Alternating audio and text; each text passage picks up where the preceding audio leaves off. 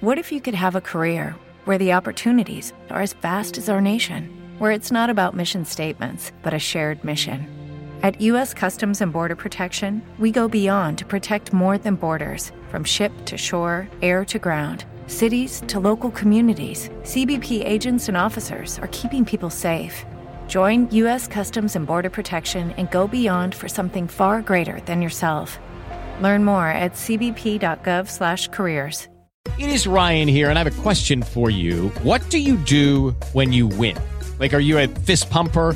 A woohooer, a hand clapper, a high fiver. I kind of like the high five, but if you want to hone in on those winning moves, check out Chumba Casino. At ChumbaCasino.com, choose from hundreds of social casino style games for your chance to redeem serious cash prizes. There are new game releases weekly, plus free daily bonuses. So don't wait. Start having the most fun ever at ChumbaCasino.com. No purchase necessary. VGW. Void were prohibited by law. See terms and conditions. 18 plus.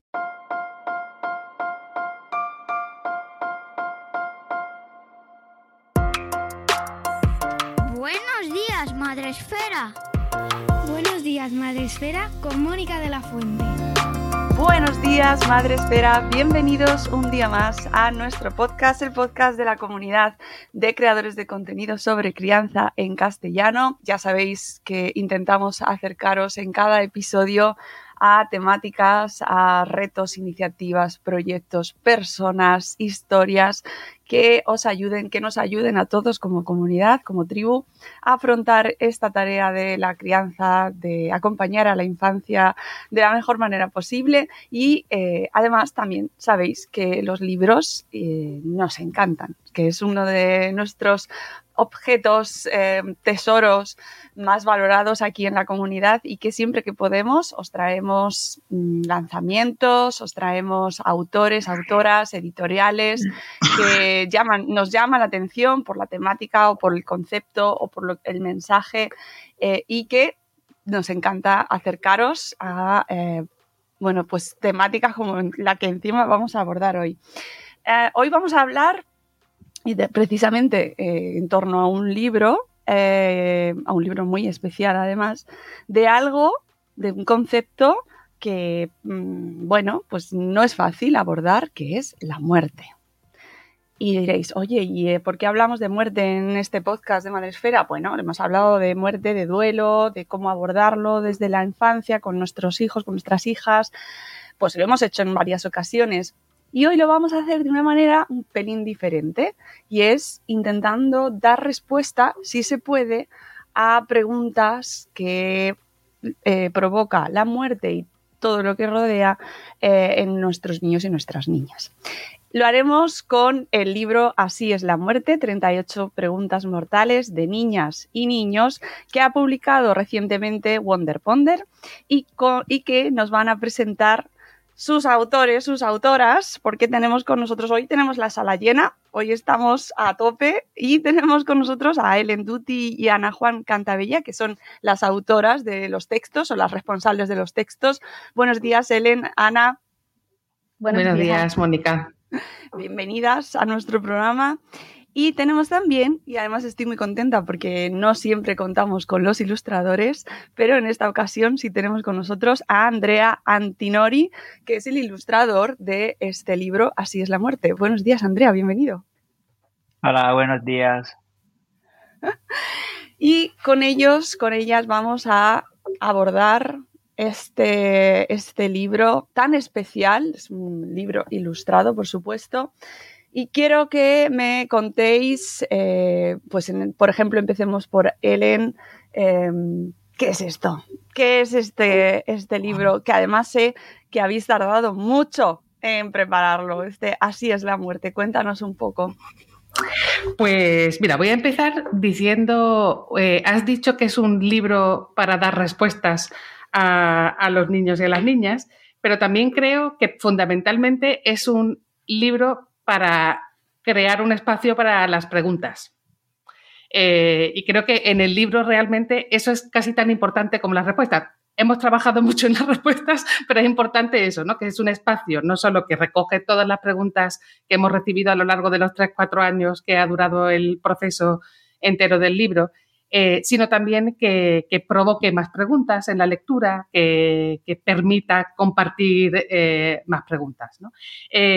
todo empezó realmente con la idea de hacer un libro sobre la muerte que permitiera un acercamiento que no fuera necesariamente desde la situación del duelo. Solemos como reservar las conversaciones y sobre la muerte a los momentos donde es absolutamente imprescindible porque ha pasado algo y hay que hablarlo. Eh, y queríamos hacer un libro que, digamos, mm, desvinculara esa, necesidad de esperar al momento del duelo para hablarlo. ¿no? Eh, fue una de las cosas. Otra de las cosas eh, relacionada tenía que ver con, a ver, hay muchos libros en el mercado de literatura infantil que tienen que ver con el duelo precisamente, con la muerte, pero normalmente está muy vinculada al duelo. Y también suelen ser libros de ficción, eh, no tanto de no ficción. ¿no? sobre digamos, sentimos que de alguna manera la ficción es más segura, quizá a veces yo creo que funciona de parapeto, eh, no necesariamente de, apertura de puertas, sino de, toma, vamos a poner algo entre, entre el niño y yo y a ver si esto hace, opera mágicamente y me quita la incomodidad de encima. ¿no?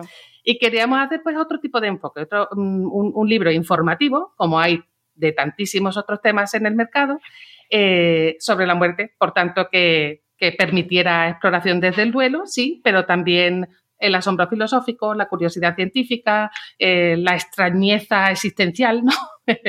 y, todo lo que todo lo que pueda surgir. Ana, no sé si quieres añadir algo.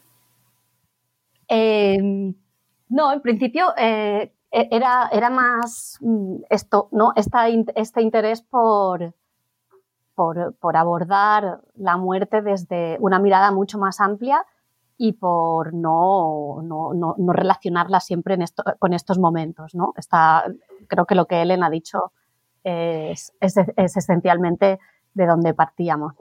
Sí, a, mí se me ocurre una cosa que se me ha olvidado, que era muy importante, em, y era que, que, fuera un libro que estuviera articulado en torno a preguntas reales de ah, niños y niñas. Esto, esto era lo que Disculpa. Se nos había olvidado. No, era importante porque, claro, podíamos habernos sentado y haber, imaginado unas preguntas interesantes que se podrían hacer los niños y las niñas, pero no queríamos que fuera así, queríamos que realmente em, vinieran de, niñas y niños reales, en contextos reales, en, talleres y eh, para ello. Ya hablaremos, ¿no? Pero diseñamos unas dinámicas para que se produjeran esas preguntas y era una parte del, fundamental del proyecto desde el principio, que tenían que ser preguntas de verdad, en ese, en ese sentido sí que está, es que yo estaba pensando, estaba pensando algo y se me ha olvidado. ahora, ahora eh, cuando Ellen estaba explicando lo de los libros para peto, ¿no? que es, es, de, de, donde partíamos, ¿no? esa, esa idea que teníamos de eh, muchas veces los adultos te piden eh, qué libro puedo, puedo leerle porque se ha muerto no sé quién, o, ¿vale? Y, eso mm, me parece parapeto en el sentido de que impone una pregunta, que es una pregunta que viene dada por un adulto, de este libro te va a venir, te va a venir bien, ¿sabes? Como, como una receta, ¿no?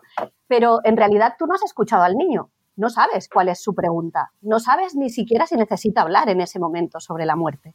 Normalmente cuando alguien se muere igual va y no quieres hablar, igual va y las preguntas te surgen más tarde, ¿no?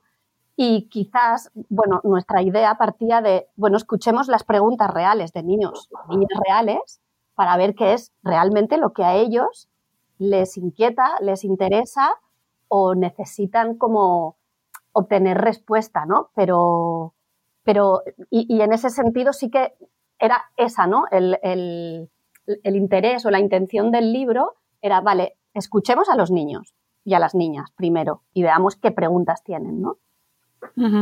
Eh, Andrea, cuando te llega este proyecto y te plantean, bueno, pues ilustrar este producto, ¿qué es, qué es lo que piensas? ¿Qué te, ¿Qué te parece? ¿Y cómo lo has planteado? Porque además lo has planteado de una manera peculiar.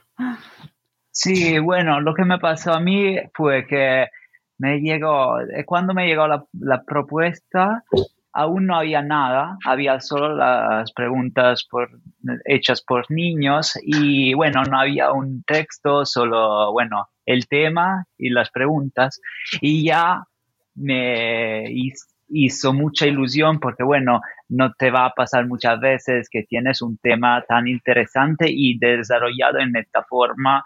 Ah, bueno, hablar de muerte en esta forma en un libro para niños. Y bueno, para niños. Bueno, que está, A partir bueno, de- a Sí. partir, pero la verdad es la que es para todos. Sí, y bueno, sí. a mí lo que me pasó fue que, bueno, de un lado fue, bueno, una, fui muy, fui muy excitado y ilusionado de, bueno, empezar a trabajar en esto y, y bueno, encontrar como respuestas mi personales sobre estas preguntas y bueno, encontrar también mi punto de vista y tal, pero al mismo tiempo era como un reto verdadero porque, sabes, probablemente la, la propuesta a mí nació también para, bueno, encontrar una forma ligera, irónica, que es normalmente mi forma más natural de contar las historias y tal, y sobre un tema, bueno, que normalmente parece tan pesado. Y bueno, pero claro que tienes que ver también con ah, ser, bueno, ligero al mismo tiempo delicado. Bueno, tienes que tener en cuenta siempre lo que puede pasar a los lectores y tal. Entonces, al final lo que pasó es que fue de verdad, bueno, un reto también, bueno, y un trabajo sobre mí mismo y entender, bueno, cómo encontrar como el justo ba- balance para que todo fun- funcionó muy bien. Y bueno, una cosa que creo que fue súper útil fue que trabajar totalmente al revés, como que había solo las preguntas, no había, no había mm, aún respuestas, así que no tuve influencias desde las respuestas, ¿no? Como encontrar mi forma totalmente personal, desarrollar bocetos y después hablar con las autoras, con Helen y, a- y Anna y ver todos juntos cuál podría ser la mejor solución para, bueno, encontrar una respuesta a estas preguntas. Así que, bueno, al final me puse como en medio de un autor y los niños que hicieron eh, las preguntas, ¿no? Porque, bueno, yo no, no estaba buscando como las respuestas objetivas a, a las preguntas, pero como mi forma personal, como, bueno, personas singular sobre, sobre eso y bueno, simplemente, y también hacer otras preguntas a través de las imágenes. Entonces, bueno, fue como en medio de un autor y un eh, lector, no sé. Mm, Sí, además que tienen un sentido del humor muy, muy particular y que aporta, cuando ya vas avanzando durante el libro y vas viendo las diferentes eh, ilustraciones que acompañan a las preguntas, le vas pillando un poco el, el aire ¿no? al sentido del humor tan personal que tiene y eh, eh, la verdad es que ya estás esperando a ver cuál va a ser la ilustración que acompaña a esta pregunta porque realmente eh, es- son súper graciosas. A mí me han gustado mucho, Andrea. Enhorabuena, de verdad. Gracias. eh, y Ana, nada, que, eh, ¿cómo lo organizasteis? Porque en este caso es verdad que Andrea directamente eh, no tiene, eh, no ha visto las respuestas eh, al ilustrar y cómo lo montáis todo, ¿no? ¿Cómo encajáis este puzzle? Bueno, a ver, sí que, sí que teníamos eh, trabajo hecho, mm, escrito antes de, de contactar a, a Andrea, aunque no estaban las respuestas definitivas, ¿no? Pero sí, por ejemplo, para Ya, poder también decirle a Andrea, pues yo qué sé, más o menos pensábamos tratar este tema para que no se fuera completamente a otro, a otro lado. Pero una de las cosas que ha sido, o sea, que ha sido mm, la primera vez que yo lo he hecho, por lo menos, ¿no? de esta manera, es poder como escribir con las ilustraciones ya hechas. Entonces Claro. teníamos muchos elementos con los que jugar, ¿no? Había como un diálogo súper interesante, rico, podíamos jugar con la pregunta también con la imagen y irnos nosotras en otra dirección. Había mucho juego que como que normalmente mm, eh, se le deja a la ilustración al final porque pueden jugar con lo que hay, ¿no? Pero estaba bien poder jugar también en el texto con, con lo que tenía Andrea. ¿Cómo lo organizamos? Pues pff, mal. no, mal, no mal, pero, bueno, tardamos mucho en hacerlo todo. Yo creo que fue un acierto, casi, casi una casualidad realmente el hecho de que Andrea hiciera primero las, mm, las ilustraciones, que me alegro mucho de esa casualidad, porque, eh, digamos, la parte de la escritura y de la investigación nos llevaba tanto que decíamos, bueno, tenemos que empezar a, avanzar con, el libro como, como, un todo, entonces vamos a, pedirle esto a, Andrea, ¿no? Y fue como una decisión un poco como fruto de, la, de lo largo de todo el proceso, que al final creo, estoy convencidísima que ha beneficiado mucho al libro, o sea, estoy súper contenta como se ve, está, mm. para mí yo creo, mucho más cohesionado por eso. Em, y como un fruto mucho más colaborativo, de una manera más interesante ¿no? en el proceso creativo. Em, así que lo organizamos como pudimos, pero como con casualidades felices como esta, ¿no? Yo creo. Y yo creo que, y yo creo que también la parte de que dice Ellen que bueno, fue un proyecto tan colaborativo, se vio también mucho en las imágenes, porque bueno, yo fui como el ilustrador solo porque usé mis manos, pero al final fuimos todos y todas ilustradoras, como que al, principio, ya que la primera cosa, bueno, definitivas, finales, fueron las imágenes, nos pusimos todos mirando los bocetos y desarrollando las formas de las imágenes, como, es decir, esta es la lo que es ilustración. No es solo un dibujo, es algo que está contando como una historia o, bueno, una otra forma que no es solo escrita de, contar algo. Entonces, ya que todos eh, podemos hacer eso, contar cosas, nos hemos desarrollado las, las imágenes em, empezando desde los bocetos y, pensando todos alrededor de estas imágenes. Así que para mí fue súper interesante ver cómo empezando de una idea, eh, llegamos como a una otra imagen gracias también a Helen y a Ana y a sus ideas, que bueno, eso no pasa muchas, bueno, pasa, pero no en forma tan profunda, ¿sabes? Porque ya gracias también al tema que es tan particular y tan profundo fue posible, bueno, desarrollar las imágenes en forma muy colectiva. Eh, Ellen, como fundadora de Wonder Ponder y editora y traductora, investigadora especializada en literatura infantil y juvenil, ¿cómo encaja esta obra dentro de vuestra editorial y qué, qué aporta dentro de vuestro proyecto? aporta respuestas. no, pues, todos, los, todos, los, todos los libros de Wonder Ponder, digamos, son, yo creo que a veces uno, entiende un poco lo que está pasando cuando miras atrás, ¿no? Em, y, todas son realmente investigaciones acerca de cómo, eh, de, relacionar, de cómo relacionarnos con la pregunta. Eh, entonces, pues empezamos con la colección de filosofía visual para todas las edades, que, busca un poco a partir de las imágenes generar eh, preguntas en el lector, en el propio proceso lector, que haya una generación de preguntas que pueda llevar a, a, la reflexión. Em, pero luego también pues, los libros de bebés que tenemos de Wonder Ponder Mini em, tienen que ver con, observar, percibir el significado, con el humor también, de que puede, puede dar lugar, esa percepción de significado te puede hacer reír, ¿no? Estamos jugando un poco con cómo funcionan todos esos elementos para, para realmente formarnos como lectores y formarnos como lectores mm, que miran, están atentos. Mm, y, reflexionan a partir de lo que leen. ¿no?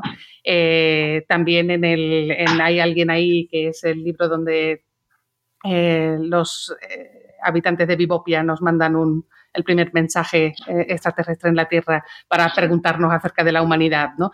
Son eh, parece todo como lo mismo, pero son maneras diferentes de, enfocarlo. ¿no? En este libro en concreto, que poníamos un poco en broma en la portada con respuestas, porque siempre nos preguntan eso en las ¿para cuándo un libro con respuestas? ¿no? Era como, bueno, este. Em, que también es un poco como tramposo de alguna manera, porque las, las respuestas a muchas preguntas sobre la muerte pues no son respuestas definitivas, ¿no? Y realmente lo que estamos haciendo es explorar para encontrar otras preguntas a veces mm, eh, a las que nos pueden llevar, ¿no? Entonces, bueno, yo diría que es como una gran exploración de, de, maneras interesantes de relacionarnos con las preguntas. Creo que nos cuesta relacionarnos con las preguntas, nos cuesta relacionarnos con la incertidumbre y también Lucky Land Casino asking people what's the weirdest place you've gotten lucky. Lucky? In line at the deli, I guess. Aha, in my dentist's office. More than once, actually. Do I have to say? Yes, you do. In the car before my kids' PTA meeting. Really? Yes. Excuse me, what's the weirdest place you've gotten lucky? I never win and tell. Well, there you have it. You can get lucky anywhere playing at LuckyLandSlots.com. Play for free right now. Are you feeling lucky? No purchase necessary. Void where prohibited by law. 18 plus. Terms and conditions apply. See website for details. Hello, it is Ryan, and I was on a flight the other day playing one of my favorite social spin slot games on ChumbaCasino.com. I looked over the person sitting next to me, and you know what they were doing? They were also playing Chumba Casino. Coincidence? I think not. Everybody's loving having fun with it. Chumba Casino is home to hundreds of casino-style games that you can play for free anytime, anywhere even at 30,000 feet. So sign up now at ChumbaCasino.com to claim your free welcome bonus. That's ChumbaCasino.com and live the Chumba life. No purchase necessary. BGW. Void prohibited by law. See terms and conditions. 18 plus. Especialmente con esas preguntas eh, que no tienen respuesta definitiva. Los adultos no sabemos qué hacer con ellas y nos ponemos muy nerviosos. y a mí me interesa mucho un poco es, esa, esa investigación general, de, especialmente desde la literatura. Creo que la literatura tiene algo muy interesante que hacer en esa en nuestra relación con esa incertidumbre a veces y construcción de significado eh, de la literatura y del mundo, ¿no? Eh, entonces ahí encaja de alguna manera eh, esto. Eh, y Ana, eh, dentro de este proyecto, y además eres doctora en antropología social y cultural y máster en libros y literatura infantil y juvenil, eh, ¿cómo encaja algo que, ha, eh, que, nos ha acompañado durante toda la existencia, como es la muerte, en, en, un libro dedicado a los niños? ¿Cómo lo manejas? ¿no? ¿Cómo, ¿Desde dónde lo podemos enfocar? ¿Desde dónde se enfoca en este momento en el que estamos viviendo ahora? ¿no? Porque evidentemente en el siglo XIX se, se eh, abordaba de otra manera totalmente distinta, por ejemplo. Sí, sí, sí, sí, claro, la muerte, pues como todas las como todos los hechos o todas las cuestiones sociales va, teniendo como significados muy, muy diferentes, ¿no? En el siglo XIX estaba tan presente que, que los niños y las niñas pues eh, veían la muerte de un modo mucho más natural que el que, que el que lo ven ahora desde pues, mediados del siglo XX, ¿no? En el que comienza a apartarse y comienza a dejarse a un lado y se convierte en un tabú, ¿no? Es la muerte esta, que es la muerte invisibilizada, ¿no? Para los niños. Eh, eso entronca en que, bueno, yo también hago muchas formaciones con maestras, con bibliotecarias y con familias y con niños y niñas y, me interesaba mucho la perspectiva, es dejar, dar voz a esos niños y niñas y también, como decía Ellen, ¿no? Esta incomodidad que nos, que nos generan ciertas preguntas, eh, bueno, estas preguntas necesitan adultos que tengan la capacidad de sostenerlas, ¿no? No, no tanto de responderlas ni de encontrar la respuesta correcta, sino la capacidad de decir, vale, está ahí, no la voy a ignorar, voy a, voy a tratar de eh, establecer una conversación con ellos y ver hacia dónde vamos, explorarla, ¿no? Y entonces eso parte de ahí y, y, por eso parte de, parte de ahí y de este hecho de que la muerte es como, oh no, Dios mío, eh, no podemos hablar de esto y están todas estas historias, ¿no? Del abuelito está en una estrella, se irá a una isla, el perrito no sé qué, y todas estas cosas que se le cuentan a los niños, ¿no? Entonces, de ahí partía nuestro, nuestro interés de, no, vamos a hacer, si se está haciendo, porque claro, esto surge en el 2019, eh, en el 2019 el boom de los libros informativos infantiles ya estaba muy presente, había libros como de todo, menos de la muerte. Claro, como hemos tardado tanto, pues ya han salido libros de la muerte, pero en aquel momento no había ninguno y entonces era como, bueno, vamos a hacer uno eh, partiendo de esas cuestiones y de esas preguntas y de esas inquietudes que tienen los niños y las niñas y vamos a hacerlo a través de talleres. Vamos a, a buscar primero esas preguntas, porque claro, las preguntas tienen que surgir. Y, y entonces eh, empezamos haciendo talleres en diferentes espacios él en Madrid, yo en Barcelona y después otra gente en, a la que nosotros conocíamos o que no tanto, eh, también. Y a partir de ahí, de esos primeros talleres, que eran como bueno, exploraciones también de cómo plantear un taller para hablar de la muerte y para proponer preguntas interesantes alrededor de la muerte que no estuviesen centradas solo en el, en el duelo, sino que abarcasen la muerte desde perspectivas muy, muy diferentes, pues empezamos a explorar, ¿vale? ¿Cómo hacer un taller para que surjan preguntas interesantes? Empezamos haciendo talleres así, tanteando, y a, a partir de ese tanteo eh, hicimos un descargable, que es que Wonder Ponder, sabes, que tiene descargables diferentes que son gratuitos desde su web y ya tenían un descargable sobre la escuela y un descargable sobre Navidad y entonces hicimos eh, Mortal, que era el descargable para, en el que planteábamos como dinámicas diferentes para pensar sobre la muerte desde puntos de vista muy diferentes. Y es a partir de, de, esa, de, esos, de ese descargable y de los talleres que recogemos esas preguntas y que tenemos, bueno, que empezamos a, a construir mm, el, el mapa ¿no? de, de, qué sería el libro, ¿no? porque el libro en, en realidad surge y nace, como decía Ellen, y, y, y, entronca en Wonder Ponder porque parte de la pregunta, siempre. Uh. Las preguntas obtenidas las tenéis en el libro, eh, todas, todas están en las guardas, eh, las podéis eh, deleitaros con todas las preguntas que hay. De verdad, es una barbaridad. ¿Cuántas hay en total? No las he contado. Había como unas 600 y pico, ¿no? 600 y pico. Sí, es posible que se nos hayan traspapelado algunas, pero creo que, creo que están todas ahí. Una de las cosas que me encanta es cuánto la están. O sea, por ejemplo, en entrevistas, ayer hice una entrevista también en la, en la radio y mm, todo el mundo lee las guardas, que es me que, encanta. Eh, es que, claro. Eh, Sí, sí, ¿eh? sí, a mí también eh, me ha pasado eso. Es que las guardas son, un, a los que nos gustan los libros, eh, las guardas es un detalle y cuando encima están cuidadas, es un detalle que, que miramos con mucho mimo. O sea que se agradece bueno, mucho cuando se aporta. Porque te, le dabas voz a todos esos niños y niñas que habían estado como preguntándose cosas, claro. ¿no? Que era como, bueno, no ha salido tu pregunta, pero, pero tu pregunta ha sido importante para que todo esto funcionase, ¿no? Es que son maravillosas. ¿Cómo habéis hecho el trabajo de selección de las preguntas, por favor? Porque, eh, de verdad, o sea, eh, hay algunas que, eh, yo qué sé, por leer, por empezar por la primera, si piensan que estás muerto pero en realidad no lo estás, te morirás en el cementerio, que pregunta Laia de 10 años. O los muertos tienen corazón, que pregunta Aileen de 8 años. Bueno, no podría seguir claro. a hacer todo el programa con preguntas. claro, eh, a ver, una de las maneras de seleccionar era como agruparlas, las agrupamos, las clasificamos de muchas maneras diferentes, ¿no?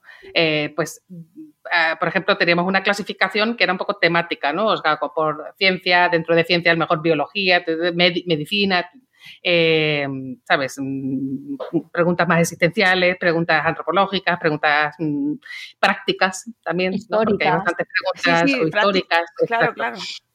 Eh, Después y, teníamos pero algunas, también alguna clasificación de preguntas súper grandes, preguntas muy concretas. Había clasificaciones de todo tipo. Sí, o también preguntas, preguntas graciosas, preguntas muy serias, ¿sabes? Preguntas mm, que resultaban wow, eh, como duras de leer y, y otras que, como, que, te daban risa. Eso era otra clasificación. Entonces, una de las cosas es, era eso, era tener como el mapa de todas las preguntas y ver eh, de entre todas esas clasificaciones cómo podíamos llegar a un equilibrio en el libro, porque el libro tenía que tener un equilibrio temático para, para un poco abrir las posibles maneras de relacionarnos con la muerte, pero también un equilibrio de tono. Tenía que haber unas, unas preguntas más ligeras y unas más serias.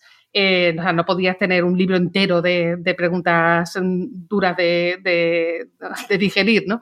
Eh, Había y, otras que tenían que estar sí o sí, ¿no? De, sí. Había algunas que eran, bueno, estas tienen que estar, que eran las fáciles. Claro. ¿no? Y, eh, y, también, y también la selección cambia un poco con las imágenes, porque claro, también puede, puede estar una pregunta súper bonita o que te da mucha curiosidad, pero cuando vas a poner una imagen puede ser que no va a funcionar muy bien. O, por ejemplo, la conexión entre la pregunta y la imagen tal vez fue un poco como confundida o que como que había algo que no funcionaba muy bien. Entonces, fuimos buscando otras preguntas similares para que, bueno, la imagen podría tener una conexión mejor con la pregunta y bueno, entonces como un junto entre, bueno, la pregunta, la imagen y por supuesto después también la respuesta, ¿no? Porque yo creo que eso pasó también probablemente con las respuestas, ¿no? Que, bueno, al principio probablemente hay preguntas que te dan como mucha curiosidad y después cuando intentas a responder también con el eh, texto se va a volver algo también un poco, no sé, probablemente complicado y entonces cambiar, por ejemplo, la pregunta después en relación, no sé, a la respuesta, puede ser, ¿no? Sí, un poco, o sea, teníamos también, claro, agrupadas unas cuantas que eran la misma pregunta expresada de diferentes maneras, ¿no? Que, es muy interesante, bueno, esto es también un, yo trabajo mucho pensando en las preguntas, ¿no? Es una de las cosas a, las que me dedico, eh, de pensar cómo puede variar la dirección a la que te puede llevar una pregunta con una ligerísima, con un ligerísimo cambio de formulación, ¿no? Con una palabra, con otra, añadiendo una otra, te, despierta cosas diferentes, ¿no? Y entonces eso es lo que está diciendo Andrea, es, es, interesante porque era como, sí, esta pregunta a lo mejor, por ejemplo, algunas están elegidas por, por la formulación eh, sugerente, ¿no? Por, ejemplo, una que queda, ah, no sé, en la esto, mm, cuando te mueres se te quita el pensamiento. Yo creo que eso es una manera tan bonita de, preguntarlo, ¿no? O sea, se te quita el pensamiento, ¿no? Se tiene algo... Oh, em, y, pero a lo mejor había otras preguntas muy parecidas, como cuando te mueres sigues pensando, ¿no? Claro. Pues elegimos esta porque, por, porque es bonita de formular. Pero luego había otra, es verdad en el caso que dice Andrea, en un par de casos creo que pasó, que era como, mm, me, está, me está costando, o sea, nos está costando construir la respuesta con esa formulación exacta de la pregunta, porque no... Eh, por ejemplo, volvemos... En morirse es mala suerte, ¿no? Que teníamos una formulación diferente que era porque a él, porque a mí, y eso era complicado. Y eso pasó también con la respuesta escrita solo con mi ilustración, porque me, acuerdo que fue un problema, por ejemplo, esta pregunta en específico fue un problema también con, eh, con la imagen que no, no funcionaba muy bien, pero no sé, también con la parte de texto fue un poco complicada. Sí, en esa en concreto sí, porque, porque sí, claro, hubo algún baile, exacto. Claro, porque si, Tú te, planteabas por qué a él, porque a mí, era súper, súper, súper grave. Pero en, cambio, si tú te preguntabas, morirse es mala suerte, podía entrar el juego que, la pregunta se inicia de un modo un poco juguetón, ¿no? Y, mm. del otro modo era más difícil introducir eso. Si además habéis mantenido, y quiero saber cómo lo habéis hecho, o cómo os habéis planteado mantener el equilibrio entre la gravedad que tiene morirse, finiquitar, chipún, con esa ligereza, eh, ese humor también, esa... Em, ¿Cómo lo habéis hecho? Porque realmente a mí me parece una de las cosas más complicadas. Hablar sobre la muerte de una manera, eh, vale, que estáis metiendo ciencia, que metes mucha filosofía, que hablas de, sociología, de historia, metéis un montón de, de, disciplinas distintas y quizás eso también pueda ayudar. Pero ¿cómo mantenéis ese hilo y esa, ese tono para no caer en el dramatismo, en la sensiblería, en un tono muy infantil o en un tono demasiado adulto. Pues, o sea, eso ha sido un ejercicio de, de total. claro. Em, yo, yo, lo describiría, tiene mucho que ver con, eh, este, supongo que tiene mucho que ver con la escritura de casi también a veces de textos poéticos, por ejemplo, o de textos cuando estás, mm, o a mí me pasa mucho, por ejemplo, en traducción, ¿no? Mm, que estás intentando, eh, por ejemplo, en traducción, muchas veces, eh, mm, especialmente de textos más poéticos, eh, estás intentando no tanto conseguir una traslación literal, eh, sino algo que tenga como un peso y un volumen parecido, que se sienta parecido, ¿no? Y es algo un poco mm, intuitivo, pero que sabes cuando lo has conseguido y sabes cuando no lo has conseguido. Aquí ha habido algo de eso. Y luego también eh, creo que el libro tiene, mm, naturalmente, digamos, cuando se piensa sobre la muerte, eh, no hay otro remedio más que pensar sobre la vida, ¿no? Y sobre la vida y sobre la... Y, es, o sea, ese impulso de pensar sobre la vida también aporta una vitalidad y un agarrarse a la vida, una, que, que creo que tiene algo que ver con el tono finalmente que ponen en la contraportada, ¿no? Extrañamente alegre del libro. Em, estamos pensando sobre la muerte, estamos compartiendo nuestra mortalidad y, lo que tenemos es esta vida. O sea, y hay algo mm, que, introduce eso, que, como inyecta un poco de vitalidad en, el, en la propia reflexión sobre, sobre la muerte. No sé cómo de, pensado eh, estaba esto, pero sí, bueno, sí estamos intentando eh, conseguir muchos equilibrios al mismo tiempo y tenerlo siempre en cuenta en la edición también, ¿no? O sea, leer otra vez y decir, vale, esta pregunta resulta satisfactoria para, para alguien que la haya hecho y la lea, parece que se le ha respondido o parece que nos hemos ido, nos hemos escabullido o, ¿sabes? Eh, eso era una cosa importante. y luego también, mm, eso, o sea, combina cuando vas a dar una información dura de, digerir, em, también proporcionas una especie mm, de, caricia o de dar la mano un poquito y de decir, mira, estamos en esto juntos, no pasa nada, estamos compartiendo, ¿no? Porque sí que es verdad que hay, que hay algo de, bueno, la mortalidad da miedo, pero también es, es una cosa como, mm, bueno, compartirla es una de las cosas más humanas que podemos hacer, ¿no? Hay algo, hay algo bonito de compartirla. ¿no? Y después hay, otra cosa, yo creo, también que está relacionado también con el tono de las ilustraciones y con ese ingenio, visual que tiene Andrea, que consigue con, con muy poquito y con una escena muy, muy sintética eh, construir como una narrativa muy efectiva y que además partía de la ficción. Y claro, Ellen y yo, a, a través del texto, lo que pretendíamos era, vale, no nos vamos a escabullir, no vamos a, vamos a dar respuesta a lo que se está preguntando. Por tanto, eso partía más de, un interés más de, desde la no ficción, ¿no? Vamos a, responderlo, pero después en, la forma, en cómo está escrito, en ese dirigirse directamente al niño o a la niña que ha hecho la pregunta, eh, introduces como un elemento narrativo que, hace que sea como un producto, como un, concepto un tanto híbrido que, ayuda también a encontrar el, tono, ¿no? Porque, porque es de no ficción, pero se utilizan recursos de la ficción para, para construir ese tono, tanto a nivel visual, que eso que lo cuente mm. mejor Andrea, como a, como a nivel narrativo, ¿no? Que era el, el hecho este de escribir de responderle las preguntas a cada uno de los niños y que permitía también el hecho de esto no es la respuesta, sino que esto es una posible respuesta, ¿no? Y, también creo, perdón, o sea, algo de eso, de esto no es la respuesta. Em, también hay un, mm, una misma pregunta, o sea, un reconocimiento de que una misma pregunta se puede hacer por muchos motivos diferentes. ¿no? Solemos pensar la pregunta y tomárnosla literalmente y ponernos muy nerviosos. Pero en realidad, una misma pregunta puede pronunciarse por cinco personas diferentes y van a estar mirando a un o preocupados por una cosa diferente, ¿no? Y eso también era una de las cosas que queríamos un poco reflejar en, en, las respuestas, en tener en cuenta la pregunta como una posible, mm, o sea, reconocer la complejidad de la propia pregunta, ¿no? La, pues, las posibles distintos caminos de la propia pregunta eh, para poder mm, responder lo más mm, ampliamente a la pregunta para que pudiera tocar a, esas distintas preocupaciones del lector, por ejemplo. ¿no?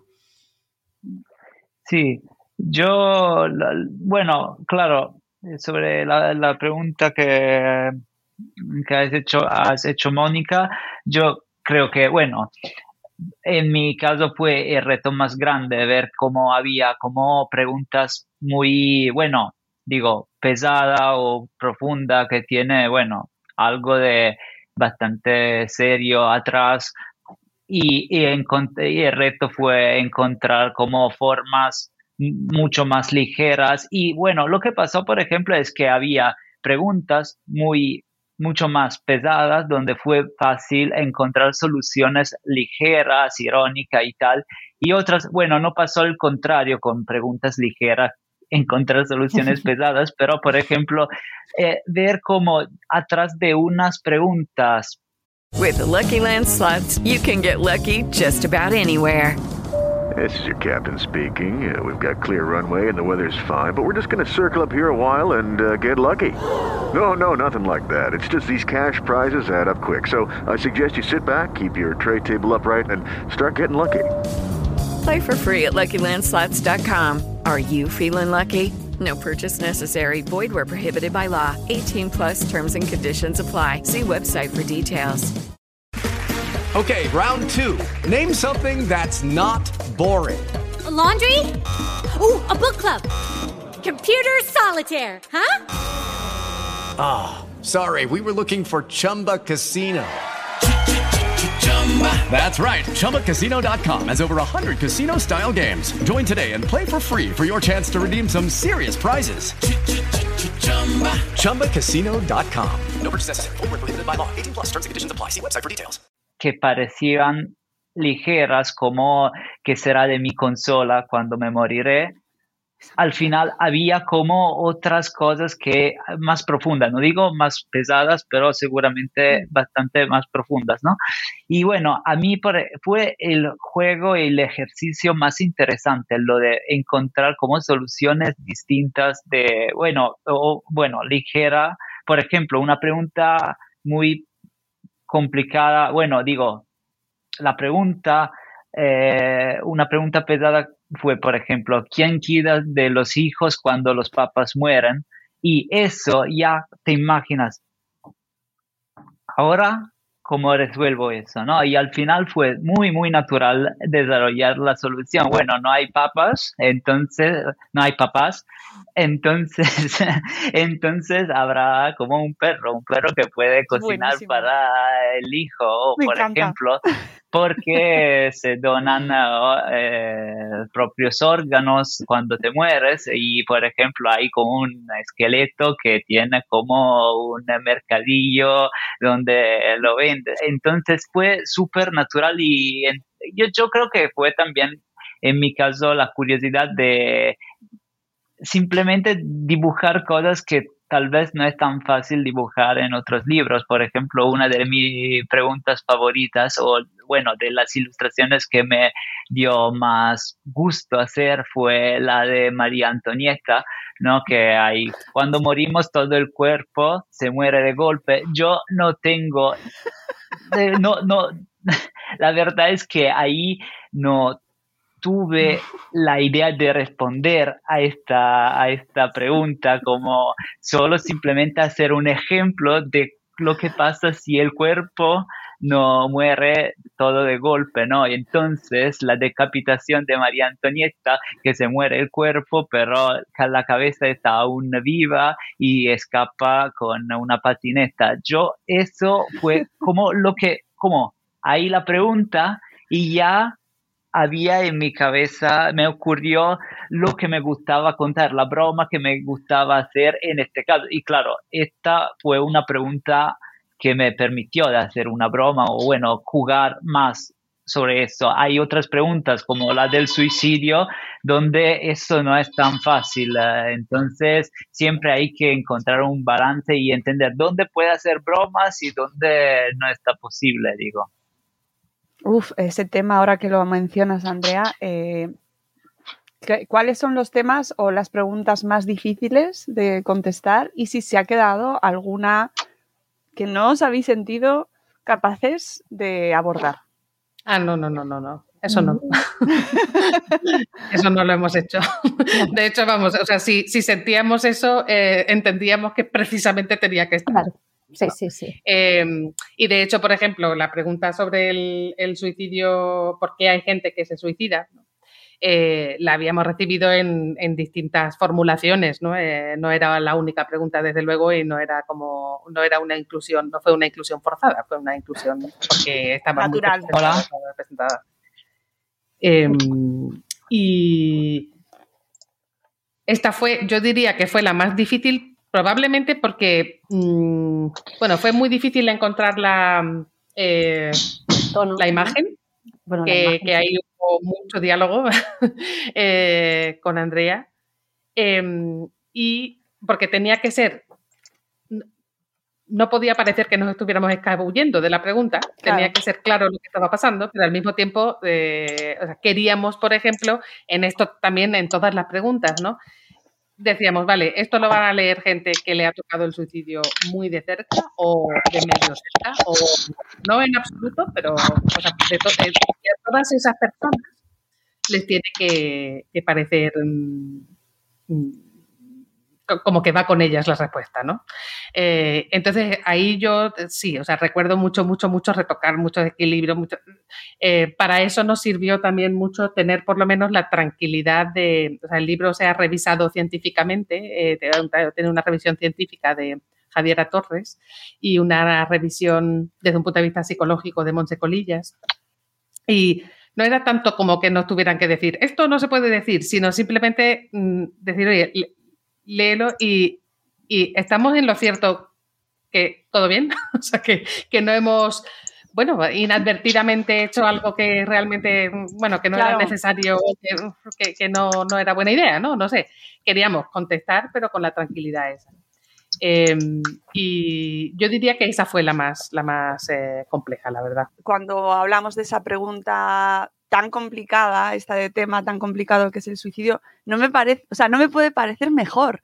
Eh, además lo pensaba cuando, cuando leía precisamente esta pregunta, es un vampiro tomando el sol y diciendo adiós mundo, ¿no? En una playa que está amaneciendo y Sí. hijo, me, me- me maravilló la capacidad de quitarle sin ser, eh, sin dejar de, de- de quitarle peso, ¿no? Porque no, no se le puede quitar peso a un hecho como el suicidio, pero cómo lo abordaste tan, tan, tan especial, ¿no? Con, con ese vampiro tomando con un vaso.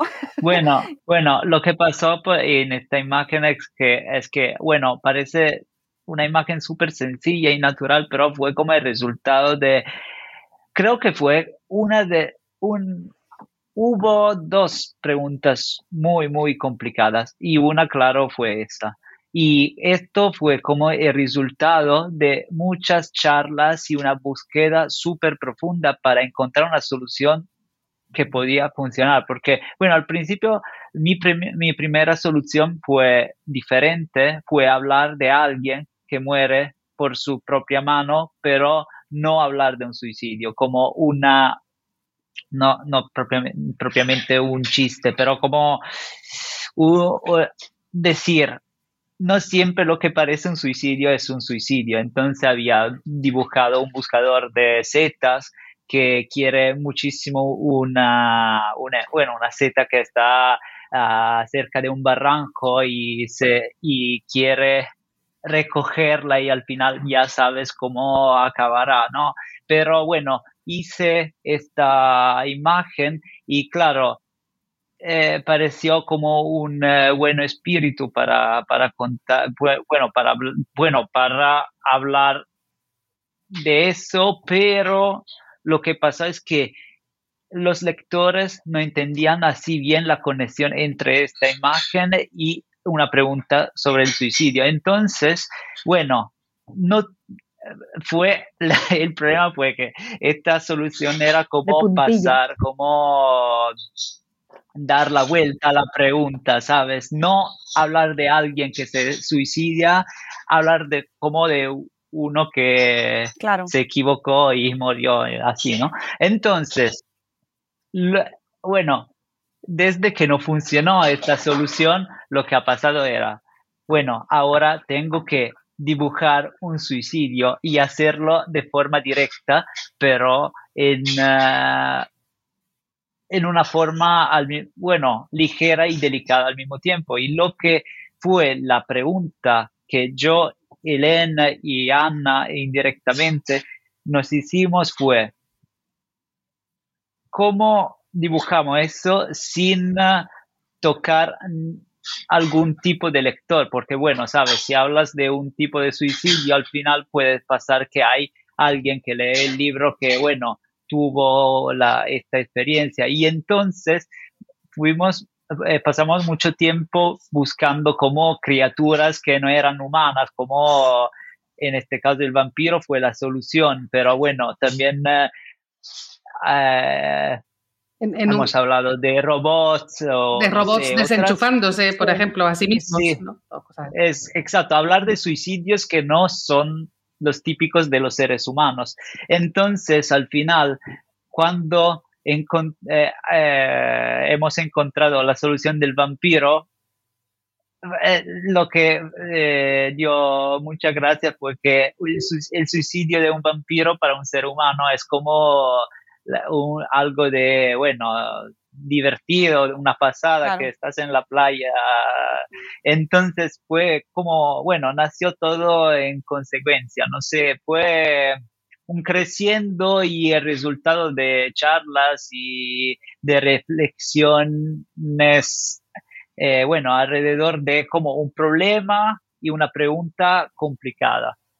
Sí, o sea, un poco estábamos buscando una manera de reflejar en la imagen sin ambajes, o sea, un- una decisión mm, de quitarse la vida, eh, pero al mismo tiempo, pues no dar ningún ejemplo concreto de un ser humano suicidándose, porque eh, no, no va de eso, más bien, ¿no? Es más, eh, o sea, simplemente el lograr reflejar la decisión, pues ya era, ya era lo que queríamos hacer, ¿no? Es como eso, eso es realmente de lo que estamos hablando.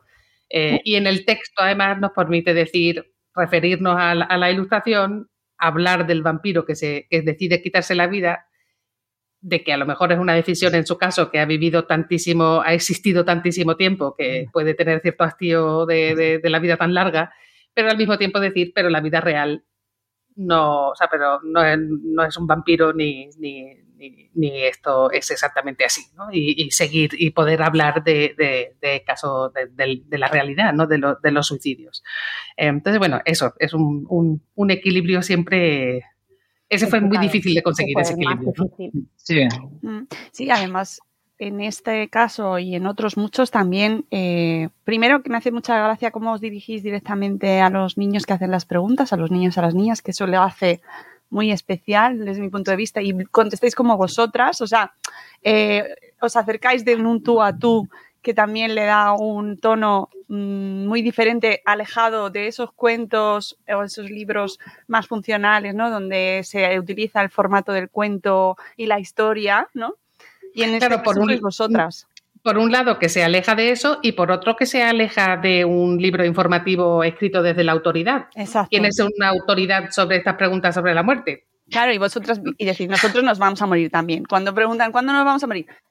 O se va a morir todo el mundo, creo que era la pregunta, ¿no? Yo Sí, me moriré. morir todo. Eso, eso. Y entonces nosotras decís, "Nos- nosotros también. Eh, sí, o sea, queríamos también presentarnos como también Andrea, ¿no? Que, como que todos estábamos participando De la en, exploración. en una exploración conjunta, ¿no? No es, o sea, el tono, la postura nuestra es de coindagación y no de autoridad de te vamos a contar cómo son las cosas. Que de hecho fue así, Sí, porque con el libro no, Ellen, fue como, bueno, a- gracias al libro descubrimos como muchas cosas sobre la muerte, ¿no? Que, que- o que no nos Ah, habíamos sí. preguntado antes o que nos habíamos preguntado pero que nunca habíamos eh, buscado una, re- o sea, explorado las respuestas y entonces, pues bueno, durante nuestro proceso de escritura descubrimos como, bueno, yo aprendí mucho ¿no? de la muerte. No me extraña. Está lleno, plagadito de, de, mm, datos históricos o sociológicos, ¿no? O cómo ha evolucionado la visión de la muerte en, en nuestra civilización, ¿no? Eh, y que al final no paras de aprender cosas, o sea, que se aprende mucho. Y luego también me llama mucho la atención em, que eh, se me ha ido ahora mismo la pregunta. Iba, eh, nada, luego lo corto. Tener muchas cosas en la cabeza es lo que tiene. Eh, quería preguntaros eh, cómo se lee este libro, cómo se plantea eh, en, las- en cuanto a edades, cómo se aborda, si se tiene que leer, se lo dejamos a los... Me vais a decir que como, como buenamente puedan, ¿no? Pero lo dejamos en la mesa para que lo cojan, lo leemos acompañados. ¿Cómo, lo- cómo nos recomendáis hacerlo? Claro, eh, efectivamente, como cada uno quiera o pueda, pero en realidad, claro, las preguntas son de niños y niñas entre 5 y 15 años. Eh, por tanto, nosotras también teníamos en la cabeza que, que las respuestas tenían que aportar respuestas a esos niños y niñas de cinco años que ya se están planteando cosas sobre la muerte, ¿no? Porque tendemos a pensar que, uy, no, no, no, no se hacen esas preguntas, ¿no? Eh, igual es que no las escuchamos, ¿no? Entonces, si no las escuchamos, pues no existen, pero en realidad sí que se las hacen, ¿no? Entonces, eh, nosotras las intentamos plantear las respuestas de modo que pueda llegar cierta información y algunas de ellas a, niños y niñas de, esos, cinco, esos cinco años que estaban ahí haciendo ya preguntas, ¿no? Y eso parte también del hecho de que a nosotras nos parece muy importante la lectura en voz alta y la lectura compartida y entonces una de las formas que nosotras imaginábamos cuando estábamos escribiendo el libro era a través de la lectura en voz alta. Intentábamos que los textos eh, tuviesen una cadencia y un, y un tono que fuese bueno, acertado ¿no? para esa lectura en voz alta. Entonces puedes leerlo con niños y niñas que todavía no, no leen solos eh, en voz alta y compartido y compartir esas exploraciones junto a ellos. Y después, a, medida que van creciendo, mmm, pueden leerlo solos, ¿no? Y es mmm, sin solos o en compañía, porque siempre, pero por ejemplo, a mí también me comentaba alguien que, su hijo lo había, tenía creo que nueve años o algo así, y que al principio había leído las preguntas y las ilustraciones. Durante un montón durante muchos días. ¡Wow! Mira esta. Y que poco a poco mm, había como ido viendo un poquito. También hemos hecho un pequeño esfuerzo. Eh, a ver, nosotros nos imaginamos que también mm, alguna de esta lectura podría estar bastante fragmentada. Es decir, primero ves la pregunta. Eh, o sea, realmente estamos abriendo conversaciones. Si la conversación em, interrumpe la lectura, bienvenida sea, ¿no? A lo mejor no terminas de leer la respuesta ese día. Em, y en general, los principios de, de, las respuestas también son a lo mejor un poquito más asequibles para los más pequeños. Intentamos, o sea, no siempre es complicado hacer todo ese equilibrio, ¿no? Pero mm, un poco, o sea, eh, para los más pequeños a lo mejor va a servir de apertura de conversación, de pensar en más preguntas y poco a poco pues van a poder, a lo mejor, y, algunas sí se pueden leer perfectamente enteras a los demás pequeños, ¿no? Pero bueno, un, un poco es, yo creo que hay que pensar en el libro como un artefacto provoca conversaciones y provoca preguntas. Y va, va, a ocurrir de manera muy diferente dependiendo de la edad del niño, de la personalidad del niño, de cuánto le interese la muerte, de qué le interesa, de, de, por ejemplo, hay niños que, son mucho más, que tienen una lectura mucho más así concentrada en lo visual eh, que otros que van a querer solo seguir el texto. Eh, los lectores somos súper diferentes, ¿no? Em, y creo que, es un libro que es como, desde luego, no me parece un libro necesario, aunque siempre habrá quien, ¿no? Que lo abra por la primera página y lo cierre en la última con una lectura corrida. O sea, no, no, no. Es un poco abrumador, quizá leerse todo el libro así, pero sí que es un libro un poco como de, acompañamiento, de consulta, de, uy, vamos a ver esta. A mí, a mí igual tal vez me parece casi que podría ser usado también casi como un diccionario, ¿no? Mm. Como que no es siempre solo un libro que, bueno, tienes que empezar de la primera página y llegar hasta el final, más como también, bueno, esta puede ser una solución, pero también me imagino como que hay lectores que cuando, no sé, o si tiene dudas o como que cada vez va a abrir el libro, encontrar las preguntas que le dan más curiosidad y vas vas, van a elegir la respuesta o mirar las imágenes y después cierran los el libro y después otra vez o después de un mes, después de un año van a abrir nuevamente el libro, encontrar otras cosas. Entonces, bueno, creo que hay muchas formas para elegir este libro y bueno, no lo veo tampoco tan necesario decirlo, pero claro que no es solo, no hay edad para este libro, como es, por supuesto es seguramente también un libro para adultos, donde, bueno, yo veo que también muchas preguntas que tal vez son curiosidades para niños, probablemente son miedo para adultos o, bueno, preguntas que también como adultos se han hecho, pero como que tiene el, el miedo de encontrar una respuesta o, ver cuál puede ser la respuesta a estas preguntas. Como decir, me parece una tontería preguntarme si yo moriré. Claro, sé que moriré, ¿no? Pero investigar alrededor de este tema, yo creo que puede ser también un reto para los adultos que ven como ya solucionadas estas preguntas, estas, las respuestas que ya ellos mismos creen de tener. Entonces, bueno, podría ser, yo veo que es, puede tener de verdad un montón de soluciones para, de lectura y de tipo de lectores, ¿no? y en ese sentido, en ese sentido yo creo, porque estuvimos pensando mucho tiempo si poner la edad del, del niño y la niña que, que hacía la pregunta en el, en el, cuerpo, en la tripa de, de, del libro. Y, y, tuvimos miedo de que si poníamos yo me moriré, que es de una personita de 5 años, pues que la gente de 15 dijese, va, es una pregunta de, de un niño de 5, no me lo voy a leer, ¿no? O que los padres dijesen, no, estas, que son las de tu edad, ¿no? Eh, vete a leer las claro. de los 11 años, que son las de, porque tenemos como esta idea muy, muy metida en la cabeza, ¿no? De que hay unos libros que son para una edad muy concreta cuando se habla de infancia, ¿no? Eh, entonces la quitamos porque realmente preguntas de, de niños y niñas de 5 años son como, a mí me parecen como muy ingeniosas y que, y que plantean temas científicos muy interesantes, ¿no? Muchas veces, porque son claro. como Claro, sí. cómo se quita la piel es... Eh, tenía cinco años, yo diría también, o, o, si me muero se te quita el pensamiento, o eh, si te mueres todo el cuerpo se muere de golpe. Todas esas eran de niños y niñas muy pequeños. Eso, sí. Más pequeños, sí, sí.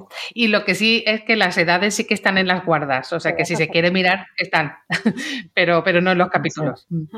Eh, bueno, hay preguntas que es que ni los adultos no las queremos plantear, como qué sentido tiene la vida si vamos a morir.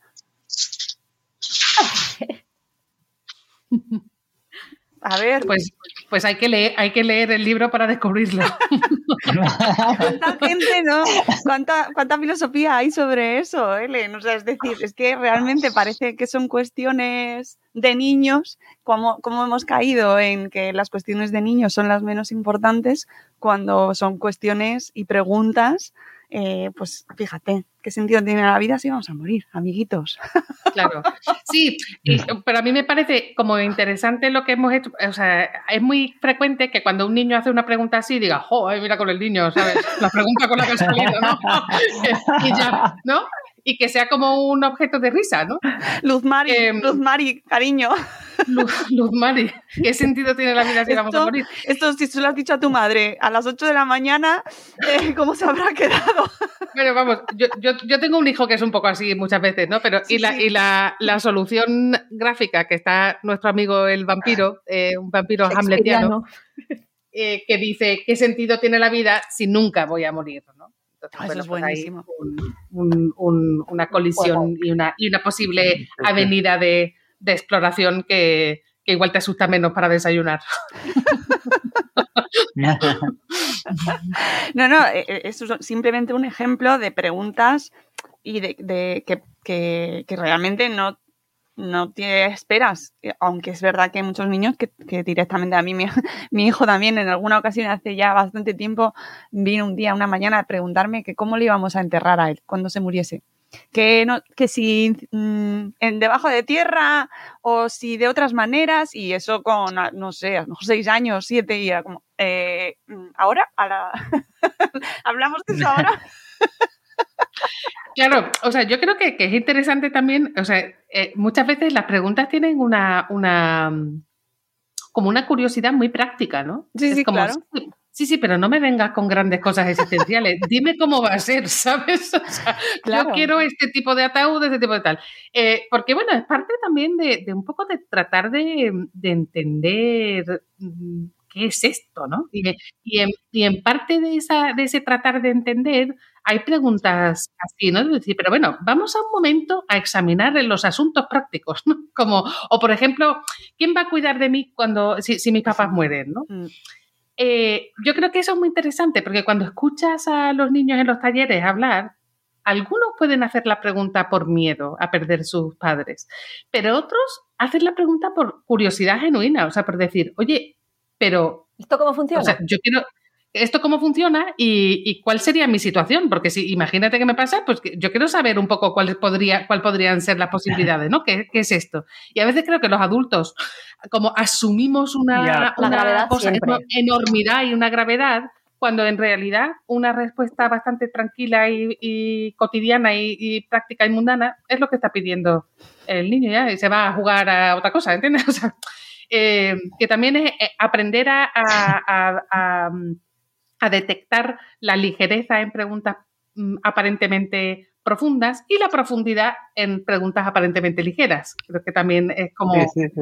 un poco desempacar qué hay detrás de ahí, ¿no? Eh, Mm, Sí, es verdad que probablemente tal vez para los adultos ven el miedo donde hay solo o curiosidad o bueno, de hecho como el eh, totalmente el contrario, como eh, ven el miedo de la muerte donde los niños quieren simplemente, no sé, por jugar, planear su vida. Sí. Entonces saber también cómo, dónde lo serán puestos cuando morirán, ¿no? Vamos, Pero lo digo, importante de lo tanto- escabroso, ¿no? Que les interesa un mogollón. ¿eh? Y nosotros lo, lo pensamos como, oh, Dios. Pero claro, es una cuestión de, bueno, tengo curiosidad por las cosas más.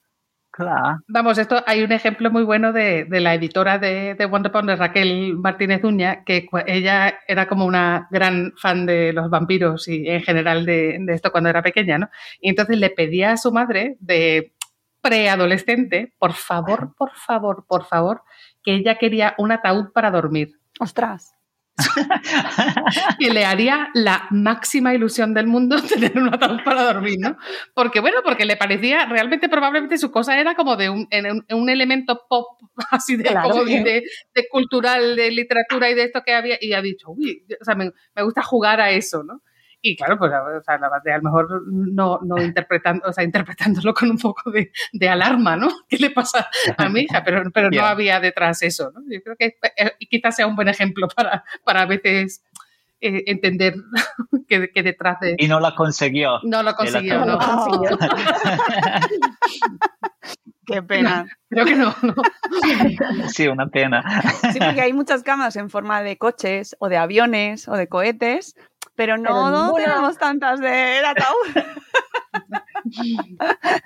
es verdad que queda raro, pero quizás eh, vuestra editora haya crecido, como en mi caso, viendo Familia Monster y esa figura que, se- esa- que era súper familiar, esa serie era a tope familiar. o sea, y- nadie se. y leyendo El pequeño vampiro. Y, por ejemplo. ¿no? Y es verdad que nos escandalizamos como adultos por pensamientos y por ideas, y esto lo hablábamos antes en el momento en el que hemos cortado un poco la grabación, eh, como en muchas ocasiones somos los adultos los que nos preocupamos por la, o bien la falta de emocionalidad ante ciertas preguntas o el exceso, ¿no? Y cómo les atribuimos a los niños, eh, pues es que no se nos está preocupando, no, no está sufriendo demasiado ante un- una noticia de una muerte, ¿no? O cuando ven algo en las noticias, o, o sea, nos parece que les imponemos a ellos una emocionalidad ya eh, que tienen que tener.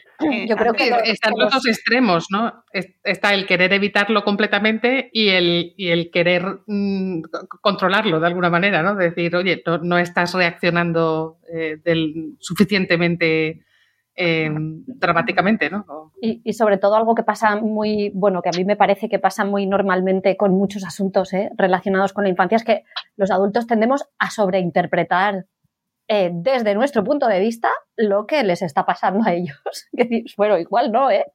Claro. Pero eh, nuestra tendencia es a sobreinterpretar siempre y a tener muy claro qué es lo que le está pasando y qué es lo que necesita y qué es lo que le voy a dar para que eso se calme.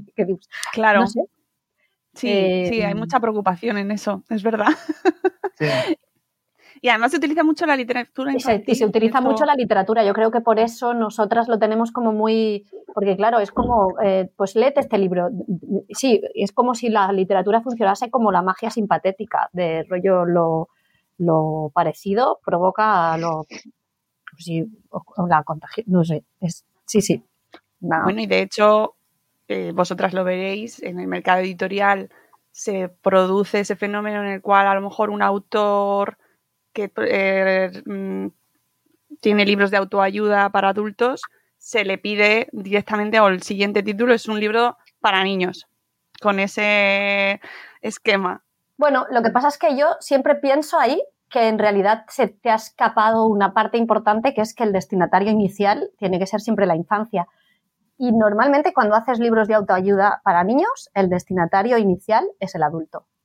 Continúa siendo el adulto que necesita esa seguridad para...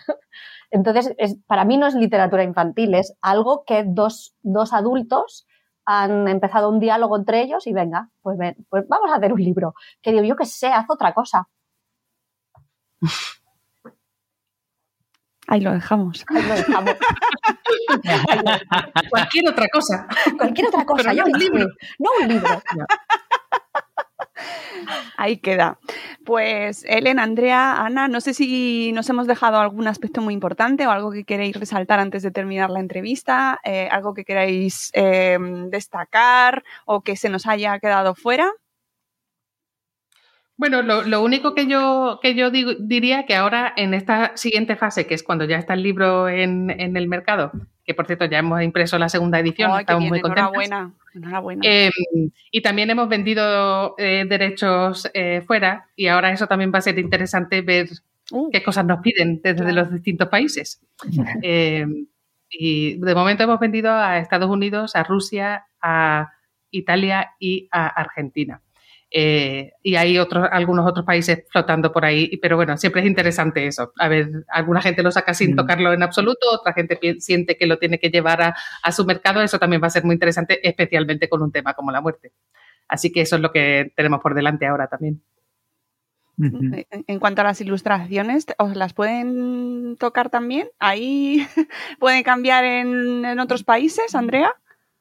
Eh, bueno, es es un asunto que pasa algunas veces porque, claro, cada país tiene sus costumbres, sus tradiciones, también en, eh, no solo en las imágenes o lo que, bueno, o cómo contar cosas, también en cómo las ilustraciones, las imágenes eh, cómo contar cosas con las imágenes. Entonces, hay países, bueno, de hecho, los, no en este caso específico, pero normalmente, por ejemplo, con, con los Estados Unidos eso pasa tal vez que, mm, que, hay cambios y tienes que trabajar otra vez sobre las imágenes o, o por lo menos sobre cómo estas contan eh, determinados temas, ¿no?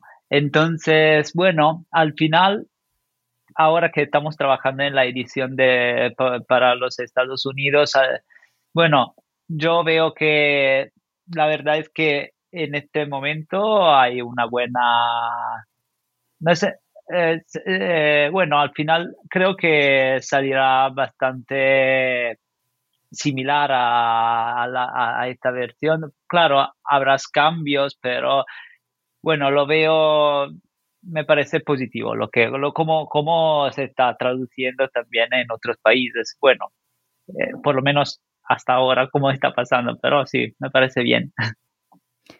Ellen, te estás muteada. Muchas veces, por ejemplo, uno de los cambios eh, principales no puede ser la portada, ¿no? Que es algo que, bueno, que cada editor en cada país dice, bueno, espera, porque el mercado aquí es un poco diferente y, mm, pues no sé, o sea, no, no sé, o sea, siempre decimos que la portada es como muy mediterránea, ¿no? Sí. Pues a lo mejor en algunos sitios no, se, no tanto eso de, eso de colgar la ropa afuera, ¿no? Y pues, por ejemplo, puede ser Sí, exacto. O sea, que puede ser a veces cosas así como decir, mm, no hay a lo mejor una identificación inmediata, ¿no? Pues, pues, por ejemplo, ¿no? Que no todo tiene que ser, pensamos, censura, los... No, es que hay veces como pequeños cambios de decir, pues no creo que se identifiquen tanto mm, inmediatamente con esa, con esa escena, ¿no? Por ejemplo. Eh, y bueno, pues siempre es súper interesante. Sí. es que la verdad es que no, no, se habla de censura la mayoría de las veces. Es más como que algo que para nosotros que estamos acostumbrados a una determinada tradición o a una determinada imagen, tal vez en otros países son cosas muy lejana, así que, bueno, no la ven bien conectada, por ejemplo, a un tema o a algo. Entonces, es un asunto, creo, también interesante para ti como autor. Eh, eh, intentar de ponerte en un otra, eh, como en un otra, en un otro registro, Mm. eh, exacto, en otra piel, eh, totalmente, ¿no? En otra Entonces, piel, totalmente. yo lo veo total- en todos los sentidos, ¿no? Entonces, yo lo veo también un ejercicio para ti como autor interesante. No hay, bueno, al principio hay veces donde te parece, bueno, no quiero cambiar. Esta fue mi primera idea inicial y yo lo veo muy, muy adecuado a, bueno, este tema. Pero bueno, más vas adelante, más vas a re- reflexionar sobre una determinada, bueno, mm, imagen, tema y tal, yo lo veo también como una forma para crecer, para tener, eh, enriquecerse. no sé. Y lo haces muy bien, Andrea, estás estupendo. Ya, muy bien, perfecto. Entonces, sí, yo lo veo, yo, yo lo veo como algo de útil también. No, y además llegará mejor a, la audiencia a la que vais y es vuestro objetivo, con lo cual pues tiene todo el sentido, ¿no? Que lo entiendan mejor y les guste más y sin perder la esencia. Pues eh, cuando, cuando te mueres se te quita el pensamiento, ¿cómo sé cuando me duermo que no me he muerto? Y si me muero, ¿qué será de mi consola? ¿Da miedo la muerte? Preguntas como estas y muchas más y sus respectivas respuestas. Ahí lo dejamos si son respuestas o, o no. Exploraciones. Exploraciones. Exploraciones. Exploraciones, reflexiones, conversaciones. Ahí podéis encontrarlo en Así es la muerte. 38 preguntas mortales de niñas y niños que nos han eh, que- con lo que nos han deleitado y que ya podéis encontrar en vuestras librerías. Un regalazo. Hemos pasado ya la fecha navideña, pero estáis a tiempo. Esto siempre es un tema que hay que abordar y creo que eh, siempre es buen momento, incluso con- por- precisamente por esto que comentabas, Ellen, al principio, ¿no? No, no esperar eh, a ese momento que de manera natural nos llega a todos en, en nuestro entorno, en nuestras familias, nuestros amigos, siempre hay una ocasión para poder hablar sobre la muerte y eh, haceos con este, con este material. Nos escuchan muchos profes, muchas, muchas maestras, muchos maestros y sé que este libro tiene un potencial, es, bueno, fantástico para trabajarlo en clase. Puede ser una maravilla esto. Yo, que no soy maestra, es que lo pienso y vamos, daría para muchísimo. Estoy segura de que va a dar muchas ideas. Así que eh, que tenga un recorrido buenísimo, que haya muchísimas más ediciones. Ellen, Ana, Andrea, muchísimas gracias por habernos acompañado. Muchas gracias, Muchas Mónica. gracias. Muchas gracias, Mónica. Gracias, gracias a los tres y nosotros nos vamos. Volveremos en un nuevo episodio de Buenos Días Madre Espera muy pronto. Y os dejaremos toda la información del libro y de la editorial y del material descargable que acompaña a este libro para que lo podáis completar porque es una, una aventura más, ¿no? Para que podáis añadirle en las notas del programa. Nos vamos. Adiós.